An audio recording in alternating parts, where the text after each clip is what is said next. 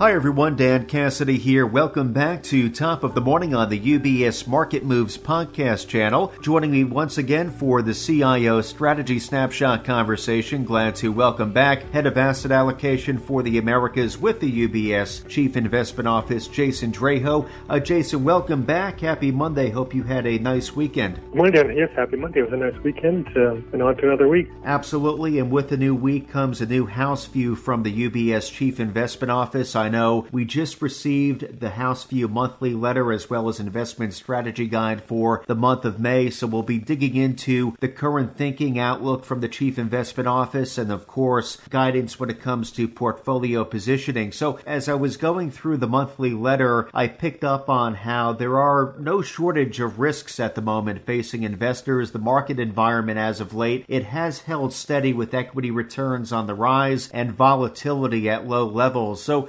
Jason, how do you explain this dynamic right now, and what does sentiment seem to suggest about the outlook for the U.S. economy from here? Well, you mentioned that equities have had steady volatility been low. Just over the past week, if you look at the S&P 500, you know, it basically was, was almost unchanged. Uh, you know, very, very kind of you know modest movements. You know, over the course of the week. Same thing in plan with you know ten-year ten-year Treasury yields uh, collectively over the whole week. This comes after a month in which we've seen equities uh, and other risk assets kind of rally quite a bit, basically since the low in mid-March when the Silicon Valley Bank, you know, uh, you know, went under. Sort of the banking crisis was at its, let's call it its apex. So you've had this kind of rally that was been fueled by, you know, receding concerns about the bank stress and the bank you know, uh, crisis that this is going to become like not a bigger uh, contagion. We've had better inflation news uh, that's going to at least kind of reinforce the belief that inflation is going to come down perhaps a little too compl- uh, investors a little too complacent on that front. We've had growth data that's been on a global basis, you know, reasonably solid. Like data out of Europe looks a little bit better, continue improvement there. Same thing out of China. U.S. we continue to see some moderation, but again, moderation at the margins, not a big kind of decline of, of terms of economic activity. And there's even in some cases, like on some of the housing data, like on auto sales, or things that actually picked up slightly recently. So when you look at the overall picture of this, you can see why investors and why markets are valued a bit based off of what it appears to be in the near term declining risk in a market outcome that at the moment the market's pricing, I think, for a relatively benign kind of you know market outcome. Uh, and so then you have you know not a lot of news, which is on why last week. Uh, you know the markets were pretty flat, all things told, and so now we're in this let's say sort of somewhat complacent period until something else, some sort of next shoe drops one way or another. But I think there's an element of things have gone reasonably well, but the markets are pricing in something closer to kind of a perfect landing for the U.S. economy as opposed to our base case, which uh, you know, it still entails growth slowing during the rest of this year. So, Jason, maybe we could expand a bit on the macro outlook from here. This against the backdrop, as you alluded to, high valuations across risk assets, what we've been seeing in equity markets as of late. What kind of likely scenarios does the Chief Investment Office, Jason, see unfolding as it relates specifically to uh, both growth and inflation? What exactly has the market priced in, you think? Well, I think it's priced in, you know, pretty good outcome for both. That inflation will continue to decline steadily throughout this year. That to some extent the market is looking at its inflation, high inflation as a problem for 2022. This year is a year of significant disinflation and it's trending towards a level that will ultimately, you know, fall enough that the Fed can be comfortable with, you know, kind of easing off and ultimately kind of cutting rates. On the flip side, on growth, I think it's again, it's sort of pricing in a decent amount of of optimism that you know, a soft landing could ultimately kind of materialize without significant kind of economic pain. Uh, and that, that certainly is a possibility, uh, and we wouldn't rule it out. But at the same time, when you look at some of the data out there on, you know, on banking activity, lending activity, there's clearly some signs that it's, you know, credit conditions to continue to tighten. This was independent even of Silicon Valley Bank and the banking crisis. Those conditions were getting tighter for last year, and the trend has continued. It doesn't look like it's necessarily accelerated because of the banking crisis. Uh, at the same time, at least in the near term, you're not seeing a lot of companies, small businesses, reporting lack of access to credit is really their concerning issue. You know, labor problems continue to kind of dominate those survey results. It's likely those will pick up later this year as you know the, the tighter credit does start to bite. Because if you're a small business, you know, you know, you've maybe kind of you know, borrowed some, you have additional you know, capital on hand for at least a couple of quarters, but later in this year, it's likely that's going to start to impinge on, on activity. And there are indications of a little bit pickup in, in default rates. Uh, that's a sign of you know, some stress that's, that's kind of slowly building in the system. The same thing with kind of rising uh, delinquency rates on credit cards. So it's clearly having some impact, but I think the impact's going to take a, a, couple of quarters. So when we look at you know the market's pricing, it does seem a little bit uh, not necessarily at odds with with kind of the, the reality, but certainly when we look at the macro and think about the trajectory, the markets are pricing in a you know relatively you know positive scenario, one that we think that's ultimately going to kind of you know, prove it on ground. Probably more so on the growth front, a little too much optimism there, more so than on on inflation not coming down. Uh, inflation we do expect to come down, but even there, there's some indications that you know some of the disinflation that has been sort of assumed or baked in by the market may not materialize. If, for example, on shelter, we know from last year, from much last year, housing prices are declining, and the increase in rents were also kind of moderating back to kind of pre-pandemic levels. But the most recent high-frequency data would suggest that rent growth is kind of bottomed out, and it's actually kind of picking up a little bit. Now, the way that sort of the shelter inflation works, it's a long lag into CPI, anywhere from 6, 10, 12 months to kind of really flow in. So the market's been assuming, well, that's going to roll over and it's going to bring shelter inflation down significantly by later this year. That direction is still likely to hold. The latest data suggests maybe the floor is a little bit higher than, than the market's assumed. So again, just sort of some data points, along with even with some you know data on wages that show improvement, but maybe not as much improvement as, as the market has been assuming. And if that happens, you know, if growth is resilient, then it does mean the Fed can do all equal more. So it's certainly a plausible scenario that things go very well, but you know, kind of almost everything has to kind of go according to plan for the markets to sort of valuations to be justified at current levels. So, Jason, as far as how the Fed, you pointed out how the Fed might be interpreting this all, how do you see these scenarios, macro scenarios you laid out for us? How might that all translate to an outlook for central bank policy? Are you anticipating that the Fed might soon pause with its hiking campaign? And are rate cuts on the table in 2023? At this point, the market is assuming with about a 90% probability that the Fed will raise rates uh, at the FOMC meeting on Wednesday, May 3rd. I think that's a pretty safe bet given you know the data we've seen thus far. What we'll be kind of watched for at that point in time is statements from Chair Powell at the press conference regarding you know, a June hike. The market is only around 15 to 20 percent probability of, of a hike in June. I think I just what Powell will have to say is, you know, it's on the table. We, we'll see how the data plays out in terms of growth holding up, signs of inflation, either you know disinflation or inflation being sticky, but perhaps most important for them, indications that the banking system and, and credit conditions, how they're playing out post you know the banking crisis that uh, that materialized in March. I think the Fed has been assuming that tighter credit conditions will substitute for like one or two rate hikes, but that's assuming that credit is actually getting tighter. If it turns out they're not seeing a lot of signs of that by the time they get to the June meeting, they might feel like, well, given the strength of the economy, you're not seeing credit, you know, tighter. That's going to slow the economy later on.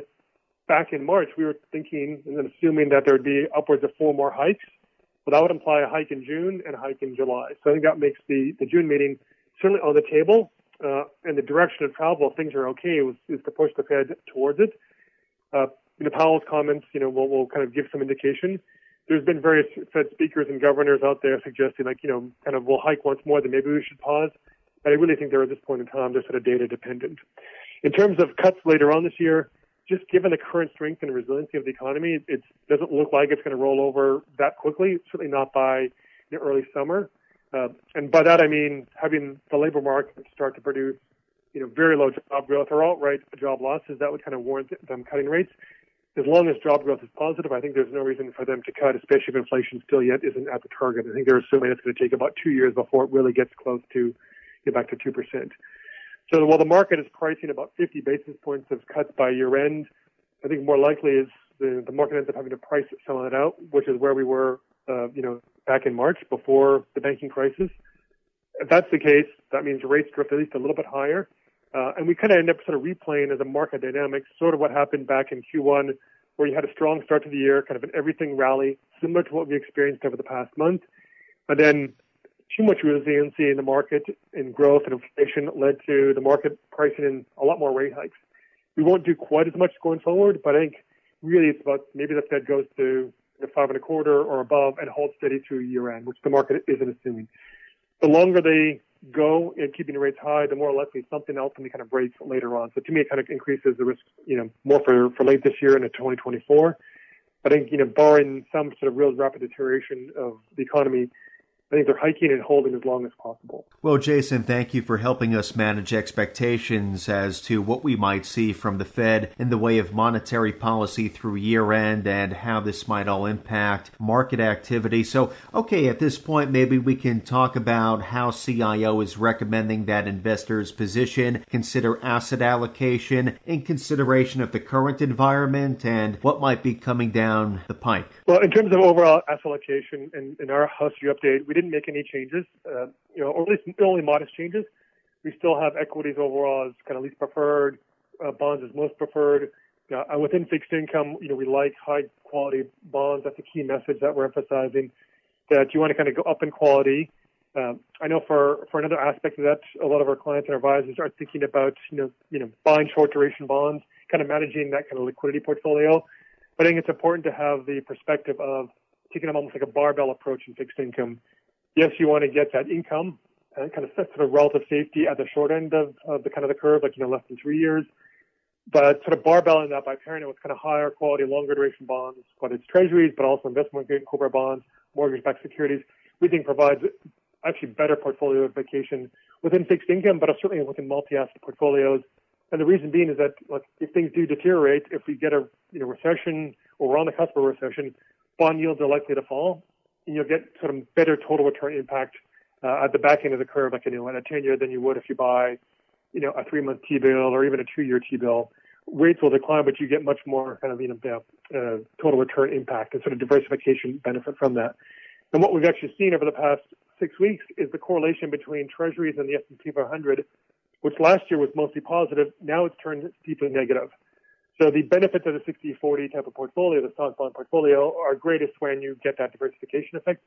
And that's what we're seeing with bonds, that they are providing a diversification the markets are more concerned about kind of growth right now than they are inflation. So that's kind of a key kind of guidance. Uh, within equities, uh, we continue to sort of lean from a sector allocation to be a little more defensive, uh, given how much, you know, you know, equities have rallied. Uh, also looking outside of the U.S., you know, kind of diversify beyond U.S. equities, diversify beyond growth stocks, which again have been very strong performers this year. If ultimately we get a growth slowdown, the markets I think have kind of rallied to some extent in tech because of a flight to safety bid and maybe a presumption that these are going to hold up well in a downturn. They did in 2020 during the pandemic. A lot of those mega cap tech stocks did well, but partly because they also had this massive kind of tailwind from you know, consumers staying at home and going online. So it inflected very significantly kind of you know, technological adoption. That same kind of dynamic is unlikely to play out if there's a recession, you know, later this year into next year. So I think there's a little bit of false safety that investors have right now with growth stocks and tech stocks to kind of diversify kind of beyond that. Uh, when you look at your overall equity allocation, looking at the value stocks, looking a little more defensive and looking outside of the U.S., particularly like emerging markets. Jason, thank you for that guidance when it comes to portfolio positioning. Again, before we close out, I do want to point our listeners, our clients, to the HouseView publication suite for the month of May, including the HouseView monthly letter. That title is What is Priced In? That along with the investment strategy guide available for you now up on ubs.com slash CIO. I also want to point out Jason Draho's recent blog, The Math math is the math, which ties right into the topics we've been covering here on top of the morning for you today. Though for clients of UBS, simply reach out to your UBS financial advisor if you would like to receive the House View resources directly. Though, Jason, thank you as always for dropping by top of the morning for the CIO strategy snapshot, keeping our listeners informed on CIO's current thinking and guidance when it comes to positioning, and wish you a nice week ahead. Thank you, and have a good week.